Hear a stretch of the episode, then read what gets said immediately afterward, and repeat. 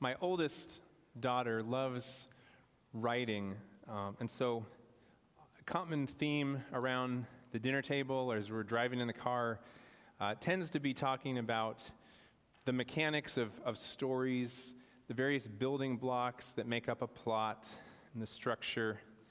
And so, one term that, that will often come up or tends to come up in those kind of conversations uh, is, is the word trope, uh, which basically can mean just a common or maybe sometimes an overused theme or device.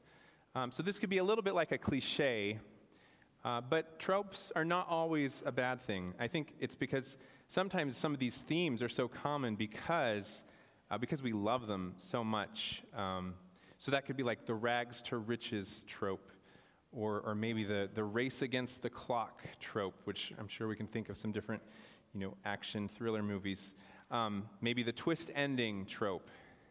Now, certainly, uh, one of the most um, beloved and, and common uh, tropes in literature and film and so on, in stories and, and legends, is the, the king incognito trope.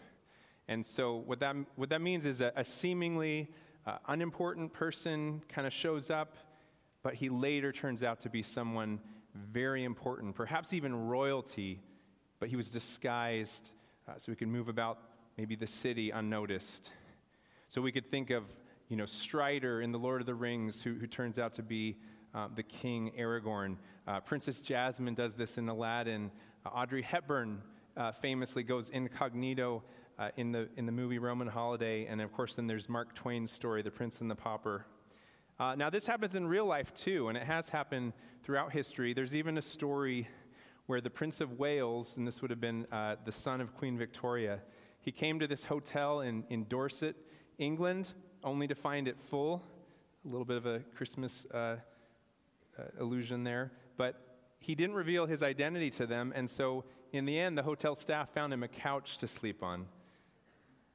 But surely the greatest uh, King Incognito story has to be what we're celebrating this time of year the Christmas story. Jesus Christ, the Son of God, the King of Kings, is born as a baby in the most humble circumstances. And there's only a handful of people who are given kind of the secret knowledge that he's a special child, that he's more, there's more to him than meets the eye. But to most everyone else, he just seems like the commonplace infant son of a couple of, of Jewish peasants. So, this December, we're going to be going through just a short series, a three week series on the birth of Christ uh, as it's found in Luke chapter 2. And so, this morning, we kick things off in Luke chapter 2, verses 1 through 7. So, if you want to turn your Bibles, Luke chapter 2, 1 through 7. That's found in page 857 of the Blue Pew Bibles. I will begin reading here in verse 1. In those days, a decree went out from Caesar Augustus that all the world should be registered. This was the first registration when Quirinius was governor of Syria, and all went to be registered, each to his own town. And Joseph also went up from Galilee, from the town of Nazareth to Judea, to the city of David, which is called Bethlehem, because he was of the house and lineage of David, to be registered with Mary his betrothed, who was with child. And while they were there, the time came for her to give birth. And she gave birth to her firstborn son, and wrapped him in swaddling cloths, and laid him in a manger, because there was no place for them in the inn.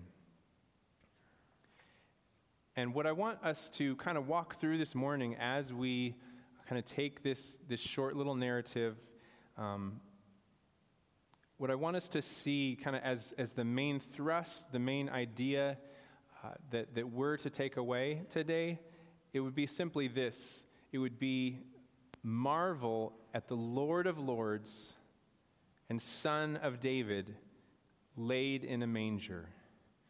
What we should do as we, as we hear this story, as we explore um, what, what Luke has to say to us, we should marvel. We should marvel that the Lord of Lords and the one who is the Son of David is laid in a manger, in a, in a feeding, feeding trough for animals. So, first of all, let's, uh, we'll, we'll kind of break that, that sentence down sort of section by section, but first let's just kind of set the scene. What is happening in the beginning of Luke's gospel? First of all, Luke, um, he is an associate of the Apostle Paul. He traveled with him on many of his missionary journeys. He's a physician, uh, and as we learn in the opening verses of uh, Luke chapter 1, he, he interviewed eyewitnesses and combi- compiled a detailed account uh, of, of the birth, the life, the death, the resurrection of Jesus Christ. He went on to also write a companion volume uh, about kind of the history of the early church we know as the book of Acts. So, but for now, in, the, in Luke chapter 1, there is a lot going on, and we won't even try to summarize all of it. But, but the highlights are there's, there's a priest named Zechariah, and he's visited by an angel and told that his wife, Elizabeth, will bear a son in her old age. This son will be named John. And then after that baby, John, is born, the father, Zechariah, he prophesies that this boy, who is going to be known as John the Baptist, will prepare the way before the Lord, the Messiah who is arriving, bringing salvation. And then, especially relevant to us this morning, again, what happens back in chapter 1 is that the birth of Jesus that we just read about, we heard described in chapter 2, it was foretold before it happened, foretold to Mary in chapter 1. The angel Gabriel, in verse uh, 28, chapter 1, verse 28, he came and announced to Mary, Greetings, O favored one. The Lord is with you. Do not be afraid, Mary, for you have found favor with God. And behold, you will conceive in your womb and bear a son, and you shall call his name Jesus. He will be great and will be called the Son of the Most High. And the Lord God will give to him the throne of his father David, and he will reign over the house of Jacob forever, and of his kingdom there will be no end. And then when Mary asked the angel how this could be possible, since she was a virgin, he then explained, The Holy Spirit will come upon you, and the power of the Most High will overshadow you. Therefore, the child to be born will be called Holy, the Son of God. And Mary's response is one of faith. Behold, she says, I'm the servant of the Lord. Let it be to me according to your word. And so it's then that we arrive now at chapter 2, and we hear this account of how uh, months later Jesus came to be born in the little town of Bethlehem. So, first of all, let's look at just those opening three verses uh, and kind of the first part uh, of, uh, of that main idea marvel at the Lord of Lords. The Lord of Lords. So, look again at verse 1. Again, Luke writes In those days, a decree went out from Caesar Augustus that all the world should be registered. So, Caesar Augustus makes a decree. He's kind of flexing his authority over all the world. So, Augustus uh, was the grandnephew of Julius Caesar, and he was the first Roman emperor. He brought about uh, the, the Pax Romana, this era of, of relative political peace and stability. And like uh, many of the other Caesars who came after him, Augustus, uh, Caesar Augustus allowed himself to be viewed and spoken of uh, as divine.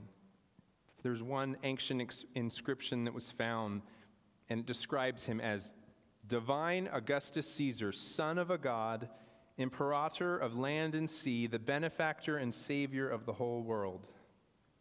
And so it's within this context that Luke introduces the birth of Christ. So, who is truly sovereign? Who has authority over all the world? Who is, is divine and brings salvation and peace on the earth? So, you know, at first glance, it kind of seems like Augustus Caesar has the advantage. You know, he speaks the word, he makes the decree, and throughout at least the known world that constitutes the Roman Empire, everyone has to go, everyone has to do whatever it is that he tells them. And yet, there's one infinitely more powerful than any Caesar, any king, the God of Israel, who, the one who made the heavens and earth and who for thousands of years has been unfolding his plan of salvation, preparing for it, making promises uh, to his people, setting the stage. You know, all the way back in the book of Genesis, he told the first woman, Eve, that one day a child would come and crush the head of the serpent, the devil. He promised this nomadic, kind of nobody named Abraham that one of his offspring would bring, bring blessing to the entire world. And then, even after his people were established and, and had, uh, had their, their kingdom of Israel, he spoke, he spoke to his people through the prophet Isaiah about a servant who would come one day who would be pierced and wounded for the sins of his people and who would bring them peace and healing. And in Galatians 4 4, Paul writes, When the fullness of time had come, God sent forth his son, born of woman, born under the law. So now the time has come, and God is going to fulfill his promises. So Caesar may think that he does whatever he pleases, but you know, Proverbs 21:1 teaches us the king's heart is a stream of water in the hand of the Lord. He turns it wherever he will. And you know, for God to sovereignly work through the, the decrees of pagan rulers, it's really nothing new. You know, we can, uh, you can look at the, the account in second, at the end of Second Chronicles chapter 36 where uh, another uh, king, another ruler, Cyrus, the king of Persia, in order to advance God's plan, God's redemptive plan, in order to fulfill prophecy uh, that Jeremiah had given, we're told the Lord stirred up the spirit of Cyrus, the king of Persia, so that he issued a decree, a proclamation, saying that the Hebrew exile should go back and rebuild the temple in Jerusalem. And then we, we read about that happening in, in Ezra and Nehemiah. And so now God has his Messiah, his beloved Son, to send to earth to be born as a baby. And he wants this baby born in Bethlehem. And so while Caesar may make his decree, he's unwittingly moving things exactly where God wants them. And you know, the decree that really matters is not Caesar's decree. The, the decree that really matters is God's decree. Uh, the one that we read about in, in Psalm 2, this kind of royal messianic psalm, where it says, I will tell of the decree. The Lord said to me, You are my son. Today I have begotten you. So, again, long before the birth of Christ, God says in Psalms 2 that the royal heir of King David will be called his son and the time has come for his son to be born in Bethlehem. And so, Christian brothers and sisters, do you feel do you feel pushed around and overwhelmed by life circumstances this morning? Maybe even by political leaders and other forces in the world. Maybe you feel a lot like, like Joseph and Mary, his pregnant wife, being forced to travel to Bethlehem all, all because of just the distant and callous whim of this godless pagan Caesar. You know, these things are, are very, very real. Life can feel so much out of control. Circumstances can be so stressful. Uh, and, you know, Christmas time doesn't necessarily give us a, a free pass on that. So, whether it's the things that we see on the news or it's financial hardship, so often it can be our own health, discouraging diagnoses, debilitating symptoms, invasive treatments, weakness, pain. I would just pray that we can see two things here this morning as we think about uh, even these opening verses.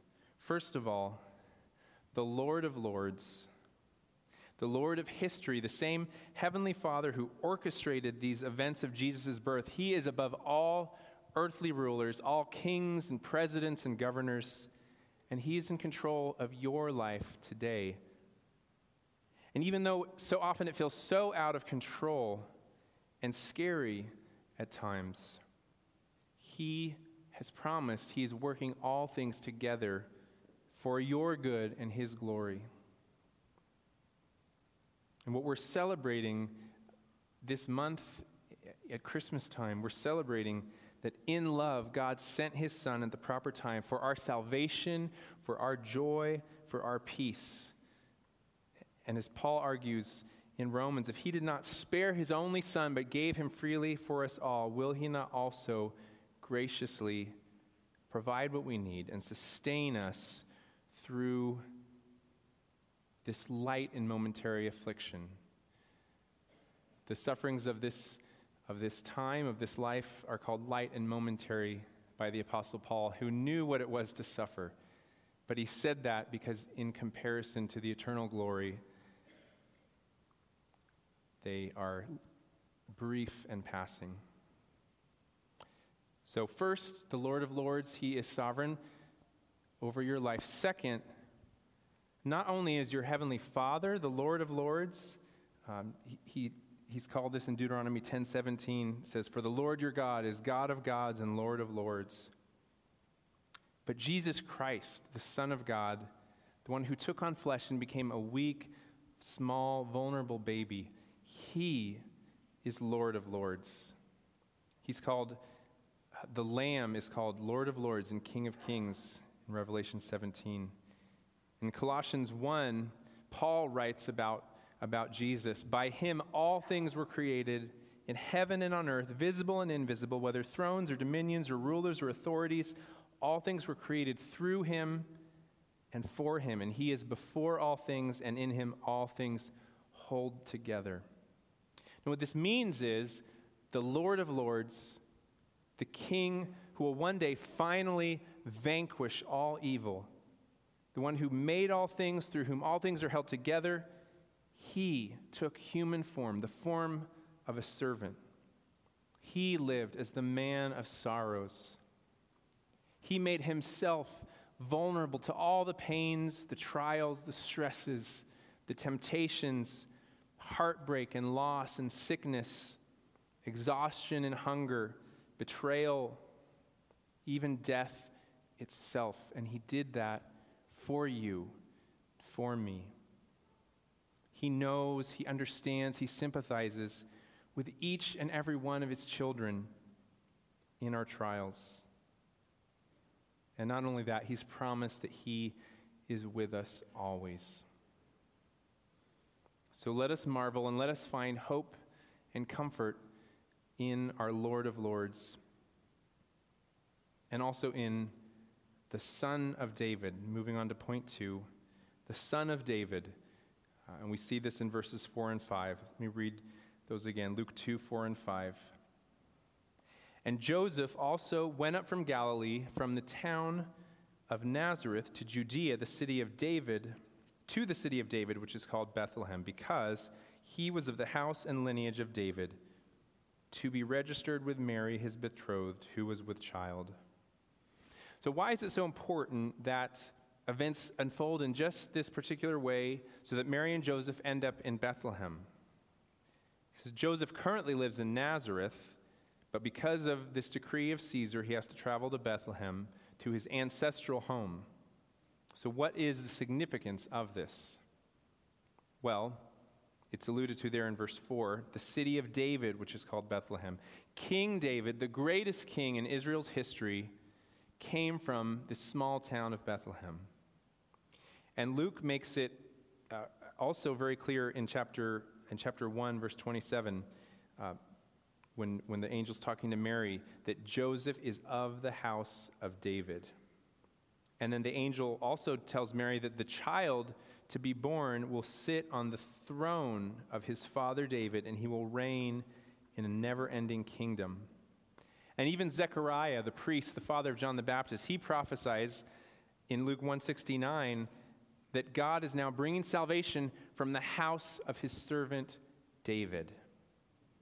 And even this, this title, the Son of God, that the angel Gabriel applies to Jesus in chapter 1, it's, it's used to refer to the son of David, the king of Israel. So in 2 Samuel 7, this is the chapter in the Old Testament where we find the Davidic covenant. So in 2 Samuel 7, which is it's a great it's a great little reference because it's so easy to remember, right? 2 Samuel 7. Uh, we find the Davidic covenant there, And what this is, Davidic covenant is God's promise to David that one of his sons will be established on the throne of a kingdom that lasts forever. And so God proclaims there, I will be to him a father, and he shall be to me a son.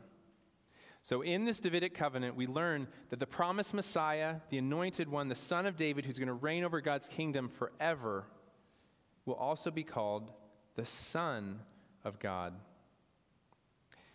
Now, of course, when Jesus arrives and we see everything that takes place in his life and death and resurrection, we learn that Son of God goes, goes far beyond just a royal title or messianic title.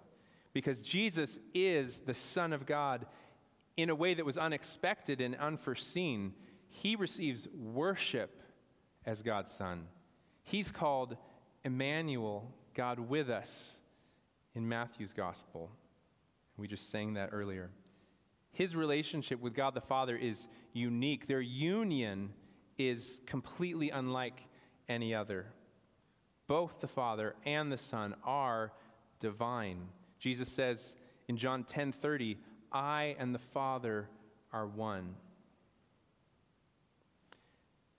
And then finally, again about Jesus being born in Bethlehem, being born in the city of David, the prophet Micah had foretold that the Messiah would come from Bethlehem. Micah 5 verse 2.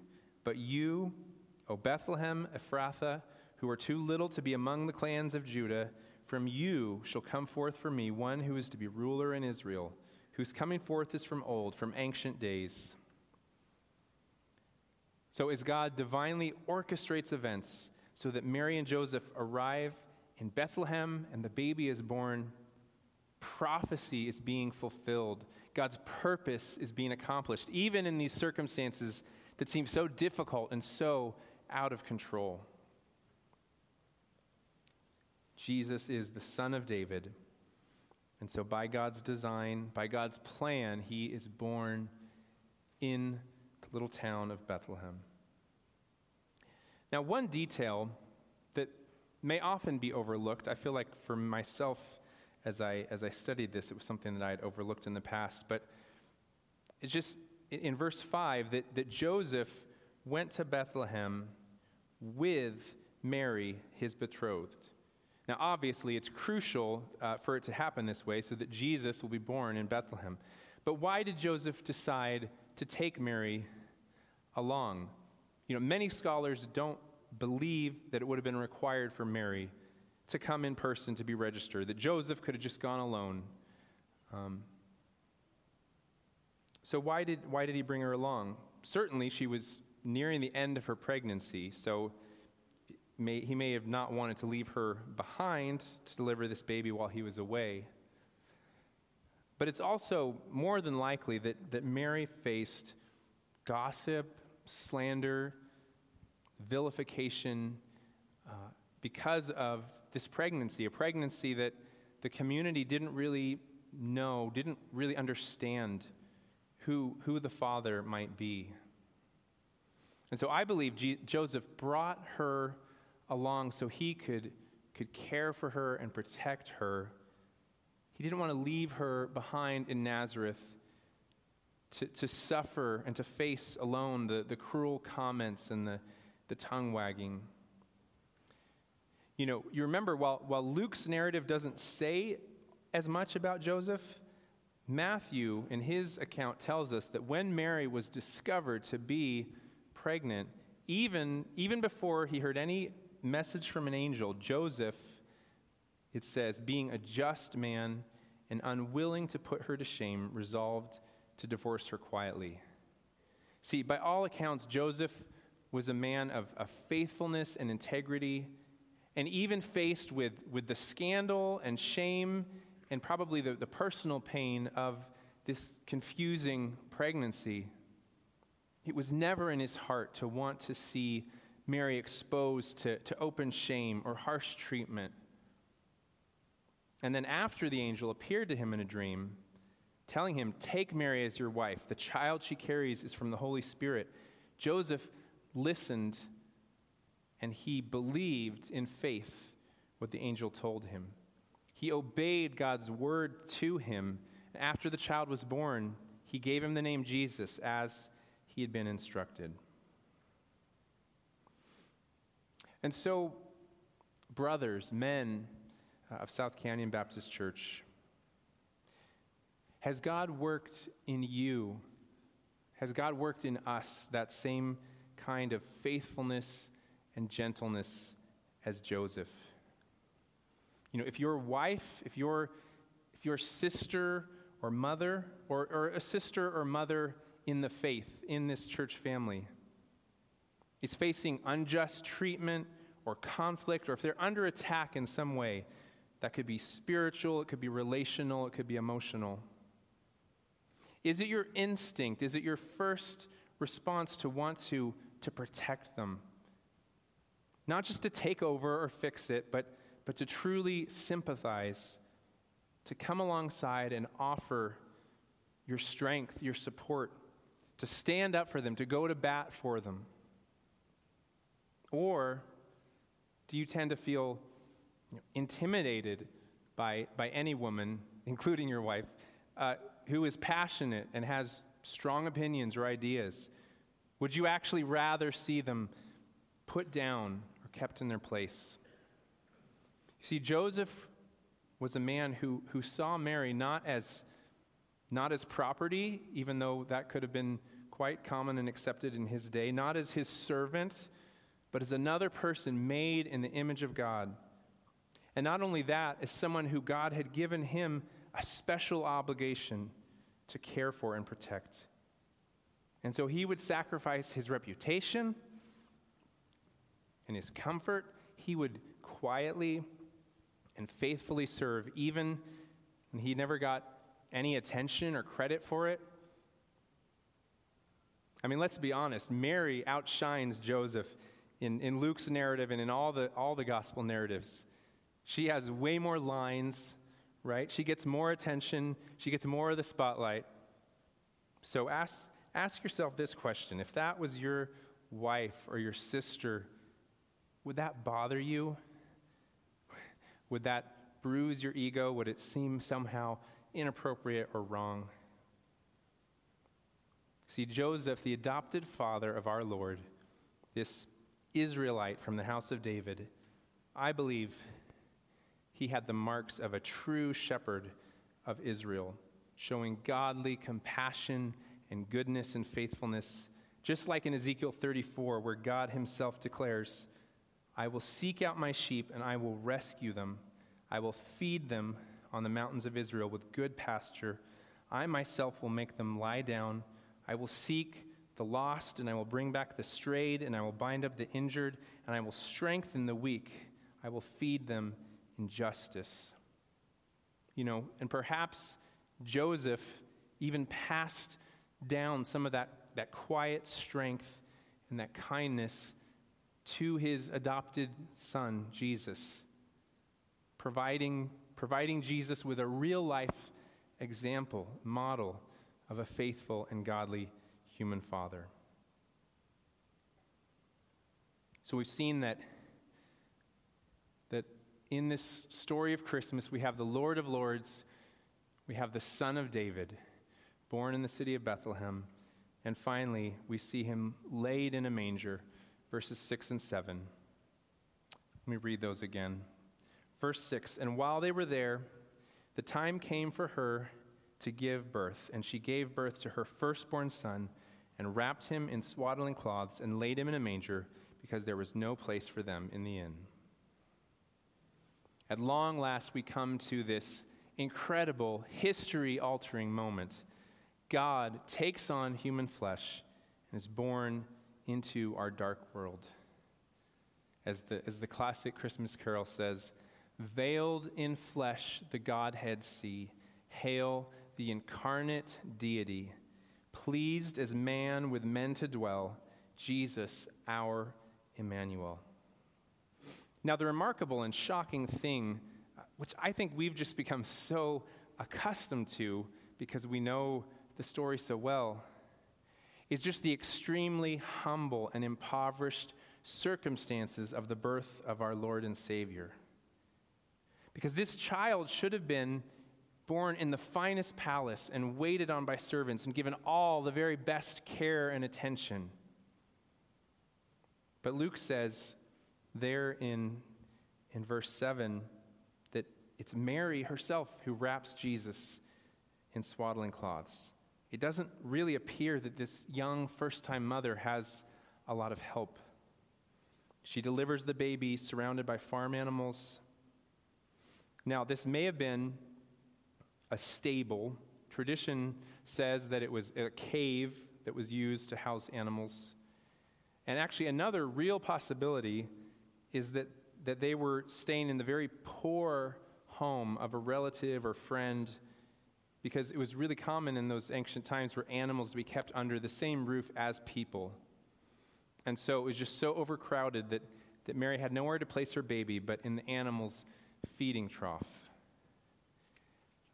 You see that the word in, uh, in verse 7 there, that says there was no place for them in the inn. That same word is used later, actually in Luke 22 11, to refer to a guest room, uh, the upper room, where Jesus shares the Last Supper with his disciples. So perhaps there was no room for Mary and Joseph in that upper guest room, so they were downstairs and they were sharing the space with the animals.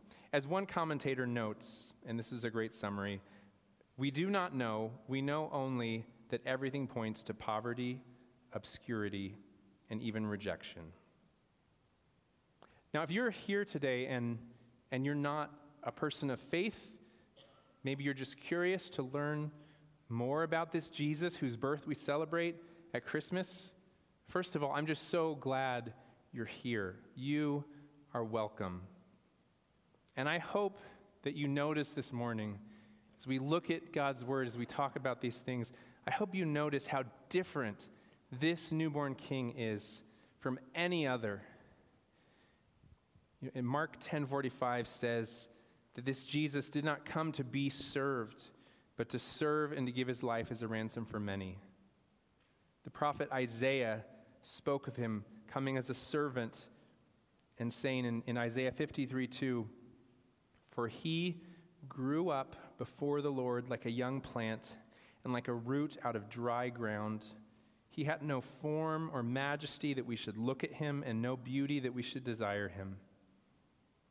And the Apostle Paul wrote in Philippians 2, which we recently studied together Christ Jesus, though he was in the form of God, did not count equality with God a thing to be grasped, but emptied himself by taking the form of a servant, being born in the likeness of men and being found in human form, he humbled himself by becoming obedient to the point of death, even death on a cross.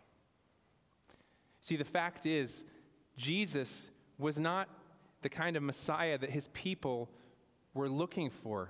They longed for a Messiah to rescue them from Roman oppression. They wanted the reign of an earthly kingdom that would restore Israel to to earthly glory and wealth and power. Even his own disciples were looking for that.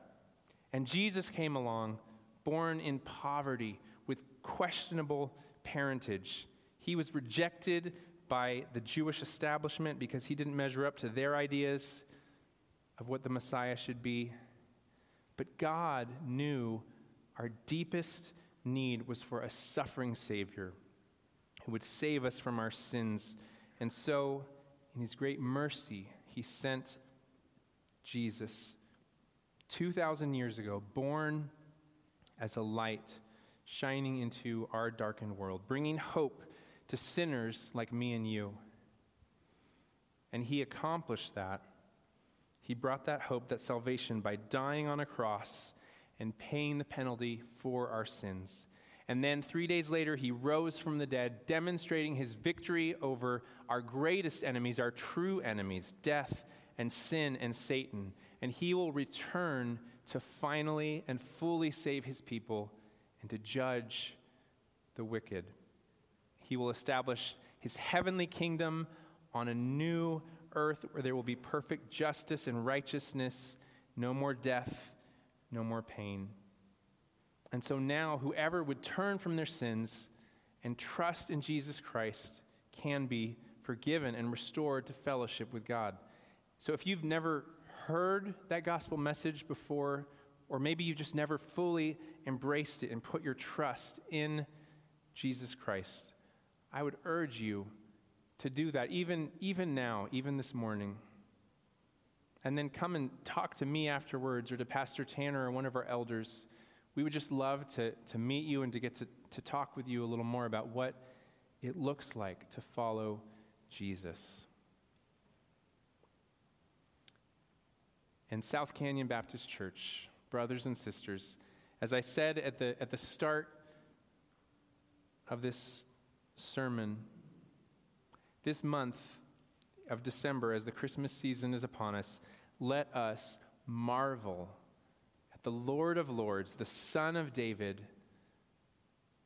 laid in a manger. Do you see the, the juxtaposition, the contrast there?